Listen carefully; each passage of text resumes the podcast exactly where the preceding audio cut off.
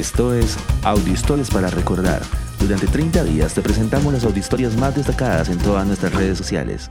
Hoy presentamos La menorá, el candelabro sagrado del judaísmo. Con las instrucciones que Moisés recibió del cielo, fue elaborado en una sola pieza el candelabro de oro, símbolo sagrado de Israel. La menorá fue parte del mobiliario del tabernáculo y durante 40 años vagó por el desierto hasta ser ubicada en el templo construido por Salomón. Botín de guerra de Babilonia, tesoro de los persas, de vuelta al segundo templo reconstruido en Jerusalén y finalmente llevada como trofeo a Roma hasta que se perdió su rastro. Conocemos los detalles de sus cálices, flores de almendro, sus botones y sus siete lámparas por la descripción encontrada en el libro del Éxodo capítulo 25. El dibujo más antiguo se encuentra en el arco de Tito en la ciudad de Roma y el descubrimiento arqueológico de la piedra de Magdala que data del año 70 después de Cristo confirma su importancia dentro del culto judío. Hoy puedes observar su mejor réplica en la urna de cristal exhibida al público en la plaza de la sinagoga